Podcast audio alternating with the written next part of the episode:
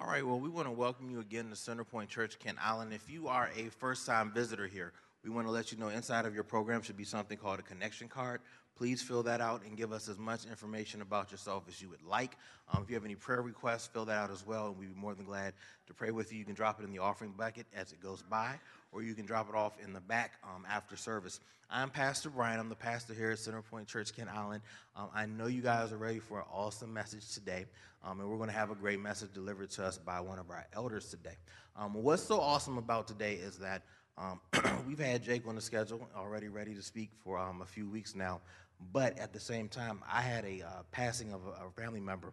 My grandfather passed. And so we will be doing the service this evening um, around 4. So it's just an extra honor to have somebody to come in and be able to help um, give me a little break while we go through this, this family time here. So I greatly appreciate you guys being here. I'm so grateful for you guys being able to worship with us today. And I'm so grateful to have um, one of our most illustrious and highly esteemed elders um, is going to share with us the Word of God today. And so, what I want to bring up to you guys um, our elder and uh, just one of the most spiritually great centered, focused person I know. You can pay me afterwards. Um, that I know, Jake Thompson. Come on up, Jake.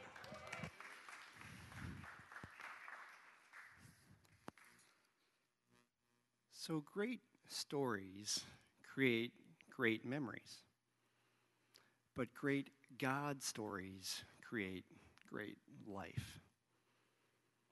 My earliest memories of my God story start off with him as a, a God who is kind of a cosmic Pez dispenser God.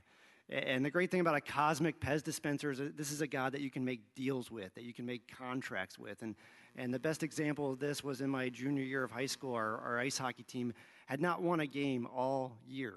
And I knew I had to do something big, and I had this ritual before all my games where I'd watch the movie Hoosiers. And I don't know if anybody remembers that movie Hoosiers, and there's this great scene before the Hickory Huskers play, play the South Central Central Bears or whatever their name was before the uh, the state championship. They are in the locker room and they pray this prayer about the little guy beating the big guy, about David beating Goliath, and and I knew that was the prayer.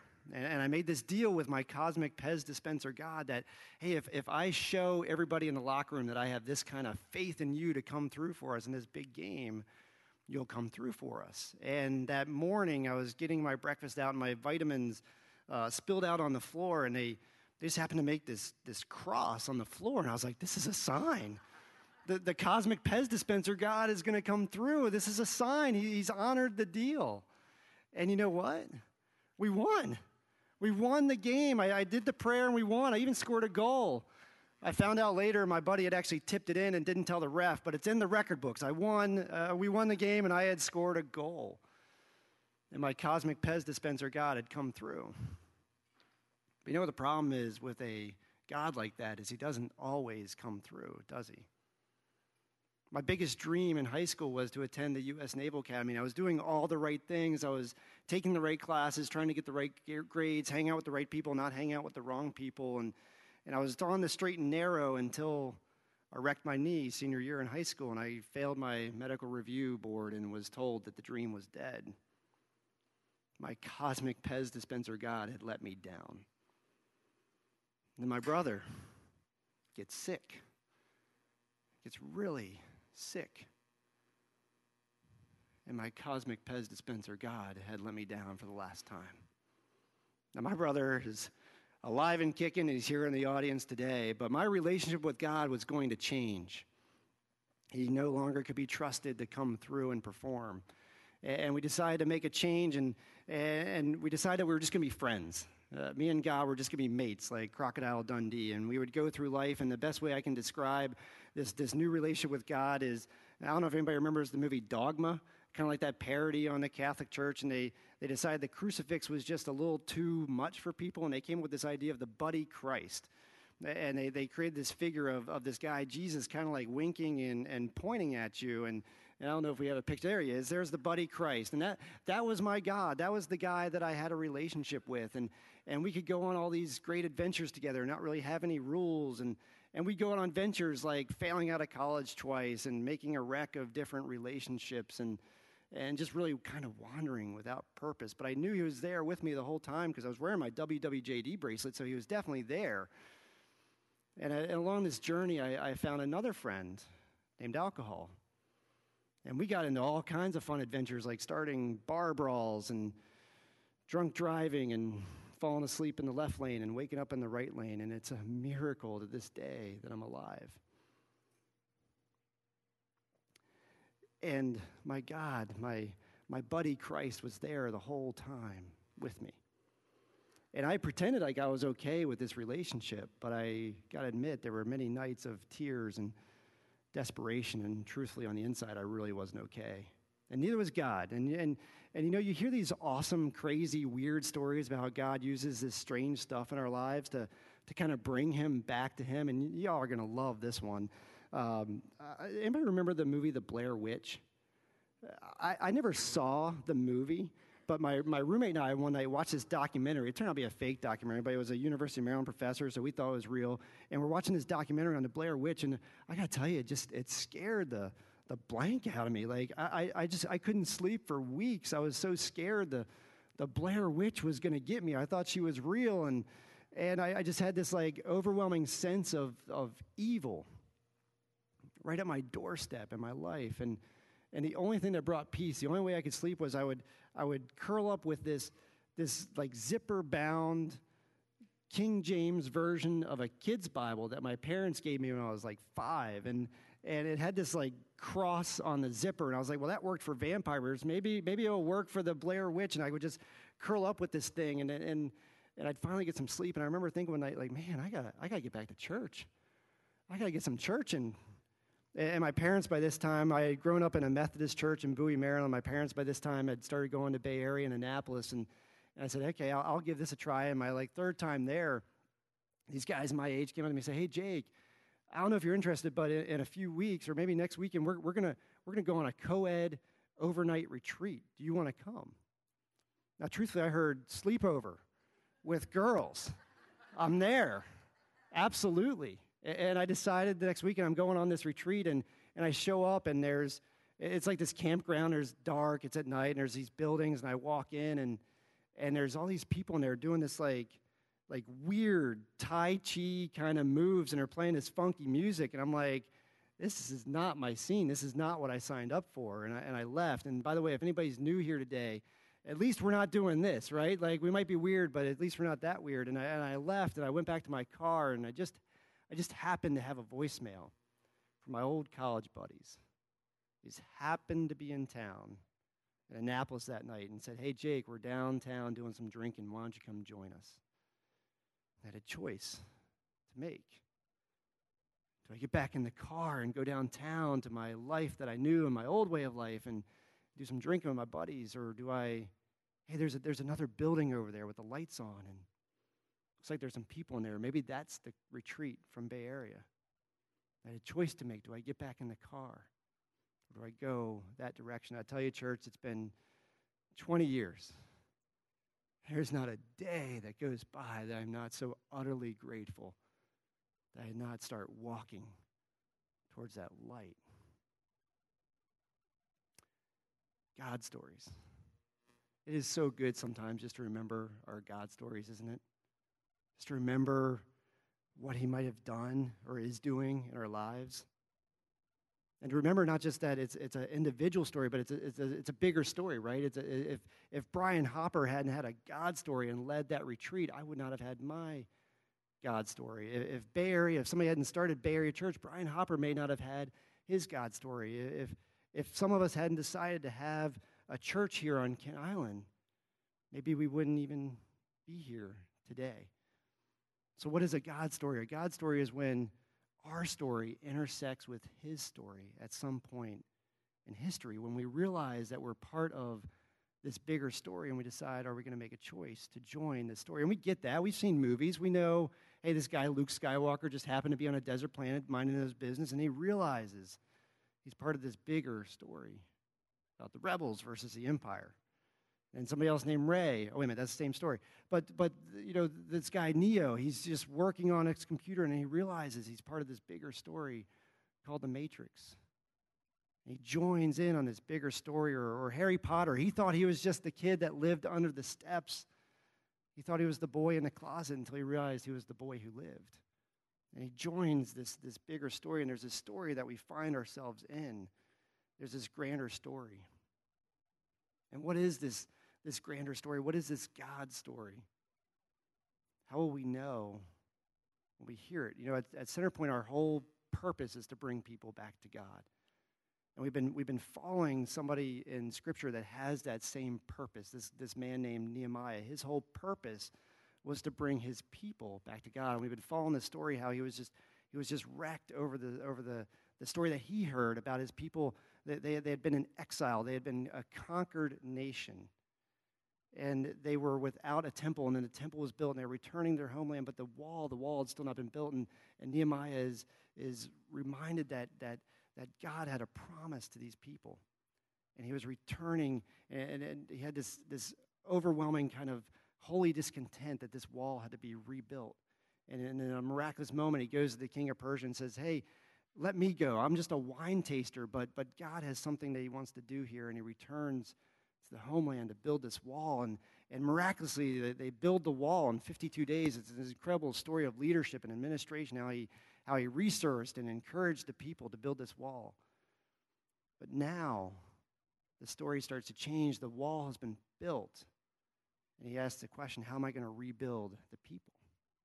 They've been exiled. They've been without their story. They've lost their story. They've forgotten their spiritual heritage. They've forgotten their God. They've forgotten their identity as a nation of Israel. So he enlists his buddy Ezra, and they start to tell the God story. If you want to follow along, uh, feel free to flip to Nehemiah chapter 9, uh, and we'll have some of it up here on the screen. But we pick up our story in Nehemiah chapter 9, uh, verse 1. Then, on the 24th day of this month, the people of Israel gathered for a fast, wearing burlap and faces smudged with dirt as signs of repentance. The Israelites broke off all relations with foreigners, stood up and confessed their sins and the iniquities of their parents. While they stood there in their places, they read the book of the revelation of God, their God, for a quarter of the day. And for another quarter of the day, they confessed and worshiped God. Right out of the gate with this story, we realize there's something wrong. There's something just not right. And let me, let me unpack that for a second. This is the, the, the date here is key. It's the 24th day. And Pastor Brian was talking about this last last week, the wall was built, and the wall was just happened to be built in time for their fall festival. There was there was three really key festivals that were taking place during this month. The first one was this feast of trumpets, where they blast the trumpets and kind of ring in the new year. This was their Rosh Hashanah. This was the the Jewish New Year. And then on the eighth day, they had this this high holy day called the Day of Atonement. The one day of the year the priest could go in the Holy of Holies and and put the sins of the nation on this, this goat and sacrifice this goat and send another goat, the scapegoat, out to the wilderness. And everybody knew that they were okay in their relationship with God. And then, then they would have this eight days of feasting when the, when the harvest had come in, and they'd live in tents to remind themselves of how God had provided for them when they were in the wilderness. And it was supposed to be the, the happiest moment. This fall festival was supposed to be the happiest moment of the year. And it just isn't Look at the state that these, these people are in. They're in sorrow, they're in mourning, they're di- distressed. And we kind of get that, don't we? I mean, we've got the holidays coming up. Sometimes the holidays aren't the happiest moment of the year for folks. I mean, last year for us, I was unemployed. It was not a happy time. This year it's great. We got the Christmas tree up. We're listening to, we're watching Hallmark movies already. This we're ready. But sorry, being a little real there. uh, you know, Mother's Day is not a happy day for everybody, is it? These are supposed to be happy times, but but these aren't for some folks. For a lot of us, we've we've gone through that, and this is this is what's happening here. And, and if you look at those times when those holidays are not happy, it's usually because there's a relationship that's missing, a relationship that you have expected would be here by now that just isn't. There's something broken with a relationship, and I think that's what's going on here now with the nation of Israel. They're supposed to be so happy. They're supposed to fast and then feast and be happy, but they've feasted, and instead of being happy, they're fasting because there's a broken relationship, and they've realized they have a broken relationship with their God, and they're confessing. And confessing is one of those weird words that brings up like images of like, you know, law and order or something like that, and you know, conf- you know trying to get an admission of guilt and And confessing happens at the Thompson household twice a day, once in the morning, once in the evening, where we line up our girls and say, Hey, did you brush your teeth? And they say, Yes. And we say, Well, which toothbrush did you use? The red one. Well, we don't have a red one. Well, uh, I used the blue one. Well, why isn't the blue one wet? I don't know. Well, did you use a flosser? Yes. Well, where'd you put the flosser? In the trash. How come the trash is empty? I don't know. And I, I tell you, like, hardened criminals will give it up faster than a kid being interrogated about their dental hygiene. And, and so we think of confession of, like, how do I get this admission of guilt? Uh, but there's also this idea of some of us maybe have had previous faith experiences of a, of a guy in a robe and in like this wooden phone booth and i sit in there and i read him the list of my dirty laundry from the week and he says you're good and then you kind of make an appointment to come back the next week and give him your next list and, and this is this is kind of what the nation of israel is doing but but they've encountered they've encountered a god story and they're about to read this story back to god and this idea of confession is not just hey you caught me it's not just this idea of, hey, I'm going to admit something. I've got this utter guilt that I need to get off my heart. This idea of, okay, I, I've recognized there's a story. I'm going to confess that I haven't been on the right page.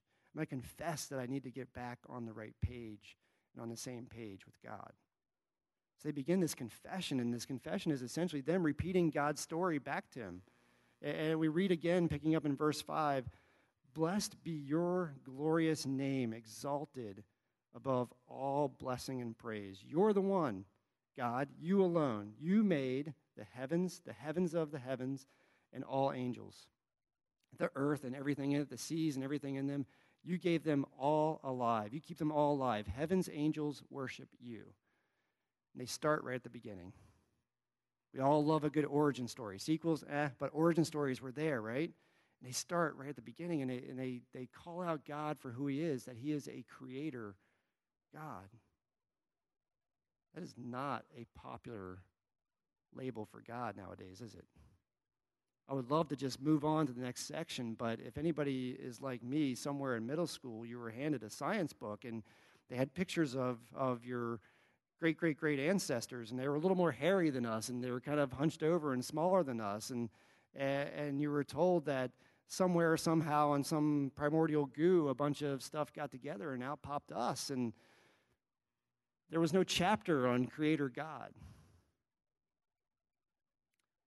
But this nation, this nation of Israel, they're ready to label God as Creator. I want to just pause for a second and and I get science. This is, this is not meant to be like a, like a science versus creation debate. And I'm certainly not the one to have that debate. Remember, failed out of college twice. That's not me. I got a biology degree, but it, it was very close.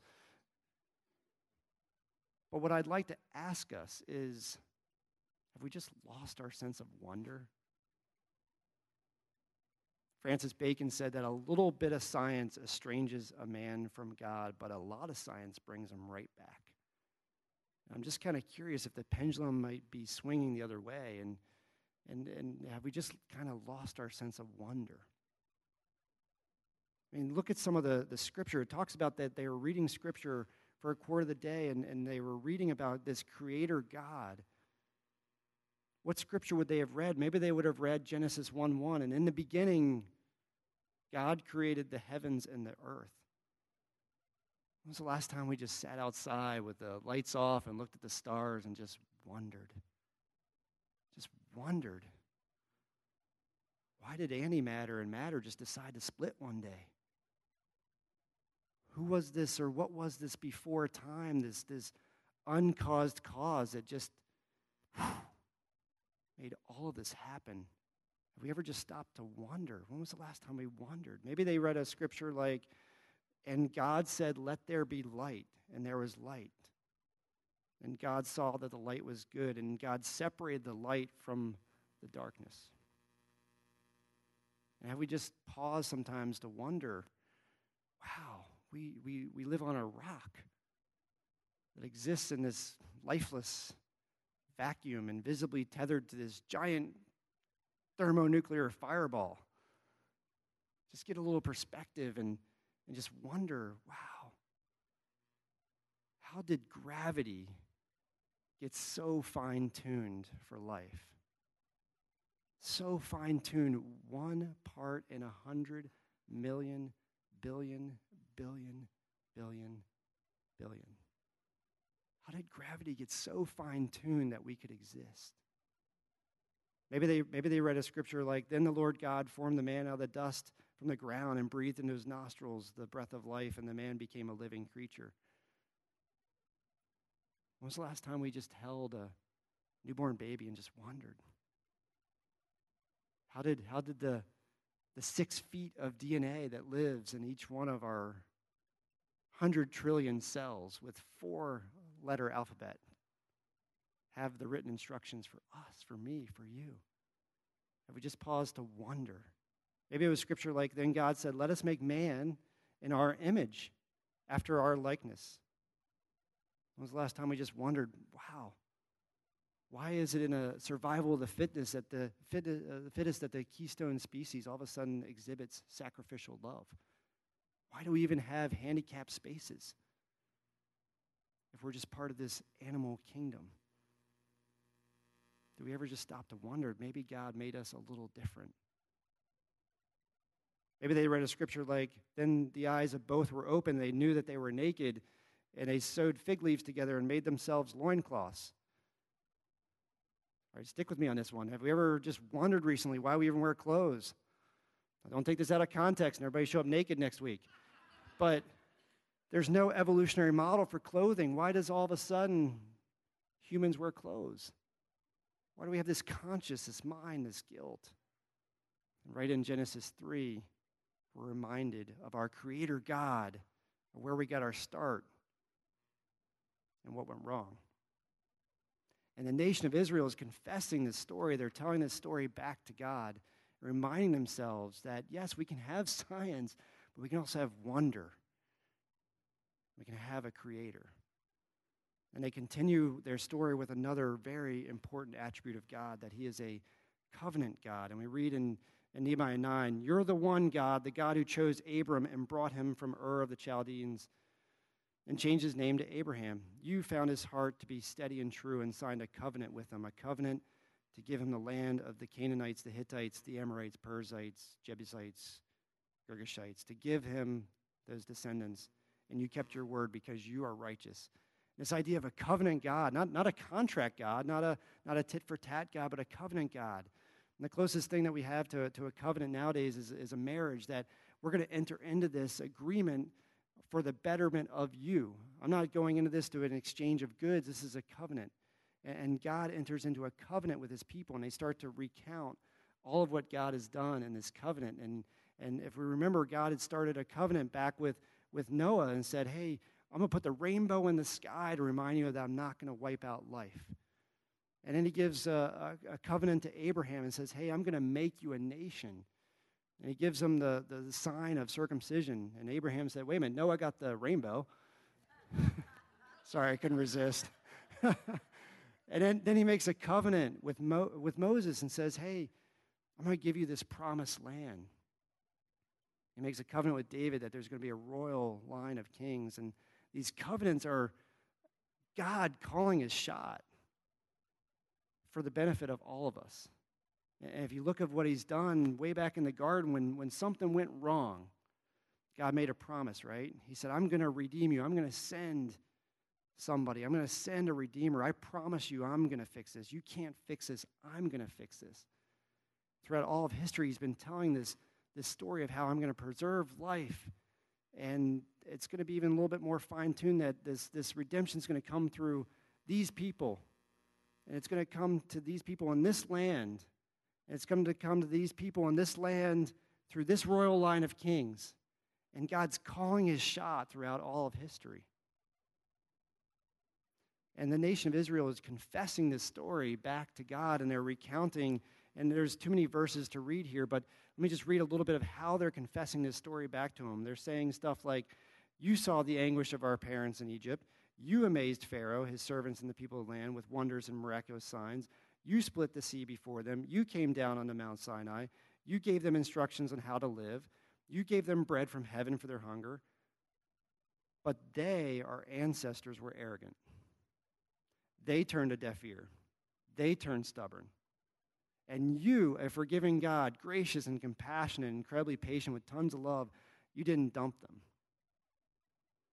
And how are they, how are they replaying this story in their mind? They're reminding themselves that God in this covenant, He has been faithful and they have not. And they come to this conclusion in, in verse 32. And now, God, the great God, God majestic and terrible, loyal in covenant and love, don't treat lightly the trouble that has come to us, to our kings and princes, our priests and prophets, our ancestors, and all your people from the time of the Assyrian kings right now to today. You are not to blame for all this has come down on us. You did everything right and we did everything wrong. And they have this conclusion that there's a broken covenant. There's a story that God has, has, has been telling throughout all history, and they recognize their part in the story, and they recognize that their ancestors and themselves, they have broken this covenant. And a broken covenant requires something. And they decide at this point in verse 38 they're going to basically renew their vows. They sign a written contract and say, hey, God, we're ready to start over, we're ready to start this relationship over. If we wanted to have some sort of application takeaway today, I think it's a good reminder that a broken covenant requires a broken confession. This isn't just saying sorry. I think a lot of us that have ever been in a relationship that might have been damaged in some way, we know there's two types of sorry, right? There's sorry because you got caught and you're just trying to get out of some consequences. And then there's sorry because you're regretting that you hurt the relationship. And that kind of sorry usually has action associated with it. Let me just not tell you, I'm sorry. Let me show you, I'm sorry. And that's what we mean by a broken confession. I have a question. Were the people even broken?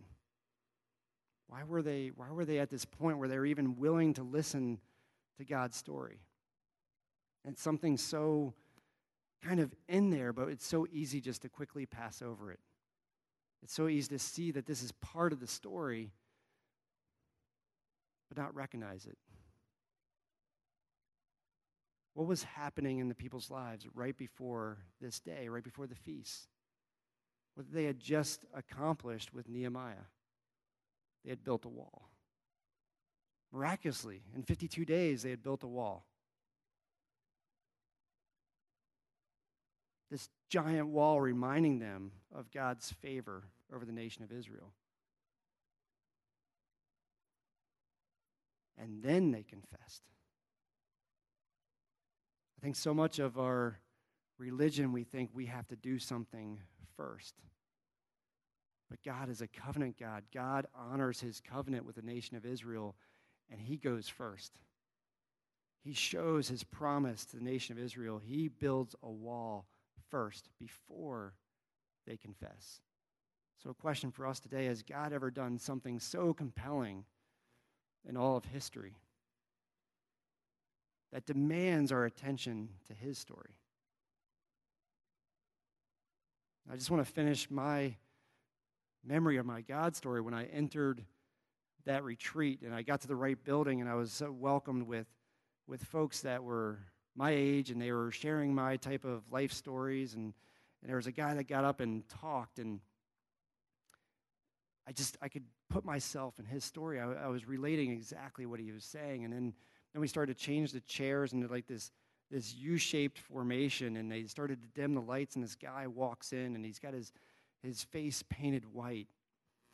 And I realized that he's that he's a mime, and, and he doesn't talk because mimes don't talk. But he but he walks in, and he's starting to act out this this play.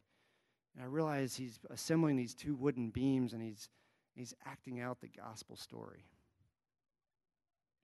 And then after he finishes showing us the gospel, he gets down on his knees and he comes to each person and he puts something in their hand and and he moves on to the next person and each person there just starts crying. And remember, I'm there because I'm thinking I'm going to pick up some chicks at this sleepover.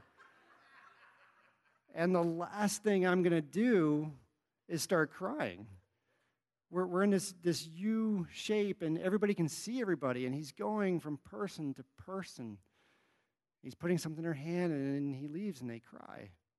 And he comes to me, and he, and he puts something in my hand. And I kind of look off to the side. I'm, I don't know what's going on here, but I'm having no part of it. And this guy won't leave. He's holding on my hand, but he won't leave, and it's getting a little awkward because he won't move on to the next person. I say, okay, I'm going to stare him down and be like, buddy, move on. And I look at him and I connect with his eyes. And there's just the kindness in his eyes, these loving, tear filled eyes, just asking for something. Just asking. And then he decides to move on, and I decide I'm going to open up my hand, and in my hand, and there's this nail. You know, church, I had I had been in church for a long time before this, and I had heard the gospel a whole bunch. It wasn't until I met somebody that just looked at me with those eyes, with this, this iron in my hand, that I finally got it. You know, my daughter Ellie always does this thing with us where she'll just throw her arms up and say, I want you. She fully expects one of us to pick her up and give her a hug. We have a God of creation, a God of covenant, but we also have a God of a cross. I have a question for you today. Do you hear this God of creation echoing that same sentiment throughout all of creation, throughout all of our life, just saying, I want you? I want you. Do you hear this God who honored his covenant, who told his story, who called his shot? and showed us exactly how he was going to fix everything, just saying that same, I want you. Do you hear this God of a cross? This God who hung on a cross. Saying, This is what it cost me. It cost me this much because I want you. I want to modify our application a little bit. It's not just a broken covenant that requires a broken confession. It's a broken God who invites a broken confession. One of my favorite authors, Brennan Manning, says this Repentance is not what we do in order to earn forgiveness, it's what we do because we have been forgiven. Now, I don't know what you heard today. I'm not sure if, if you heard maybe perhaps a broken relationship that maybe you're going through right now and Maybe it's a relationship that, that you want to go repair. Maybe it's a, a marriage that you need to renew those vows. Maybe, maybe it is a broken relationship with God that you came in here with today and, and now you're thinking, I need, to, I need to start a relationship with this guy. Maybe you've already had a relationship for a long time and just a reminder that it's time to come back to him. I think it's a, I think it's a good reminder this is not just an individual story, is it? I mean, Nehemiah, he, he lived out his God story, and nothing short of a nation found revival. But it starts with your story. This God of creation, this God of covenant, this God of the cross is also a God who is coming. There's no better day than today to perhaps start a relationship with Him. I want to invite the band back up. We're going to we're going to just take a moment to pause. Maybe it's a maybe it's a pause just to wonder again about who God is. Maybe it's a maybe it's a moment just to pause and hear that question. I want you. I want you. But I want to give everybody a gift this morning. There was such a crucial part of my story when my story intersected with God's story.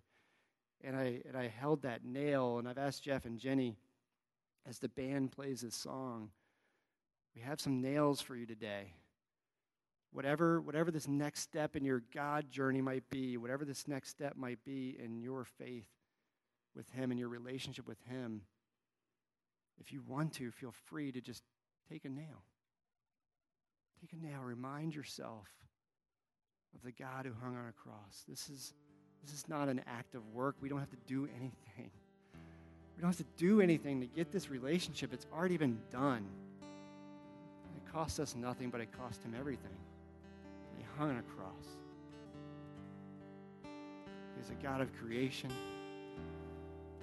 He's a God of covenant promise. He's a God of the cross and a God who is coming. There's no better day than today to meet with Him. Let's pray, God. Man, we need you. We have heard a thousand stories about you. We've probably made up most of them. You made us in your image, and we kind of returned the favor and made you into stuff like a Pez, Pez dispenser or just a buddy, or maybe we don't even really believe in you sometimes. But throughout all of history, you have proved that you are real, that you are right here with us. You have proved that you want us. God, I pray for everybody here today that if this is the day that, that your story is intersecting with their story, they would act. You would just touch their heart and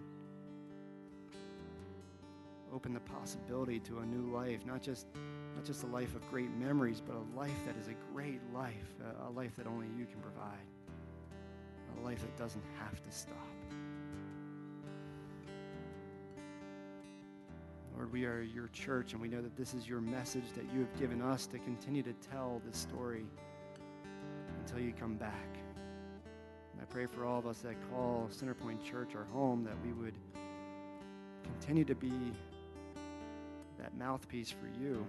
You didn't create a plan B. You, you, you said it's going to be the church, and as crazy as that sound, broken people like us that really have no good resume to talk about how incredible and how perfect you are. You chose us as imperfect people to tell your perfect story.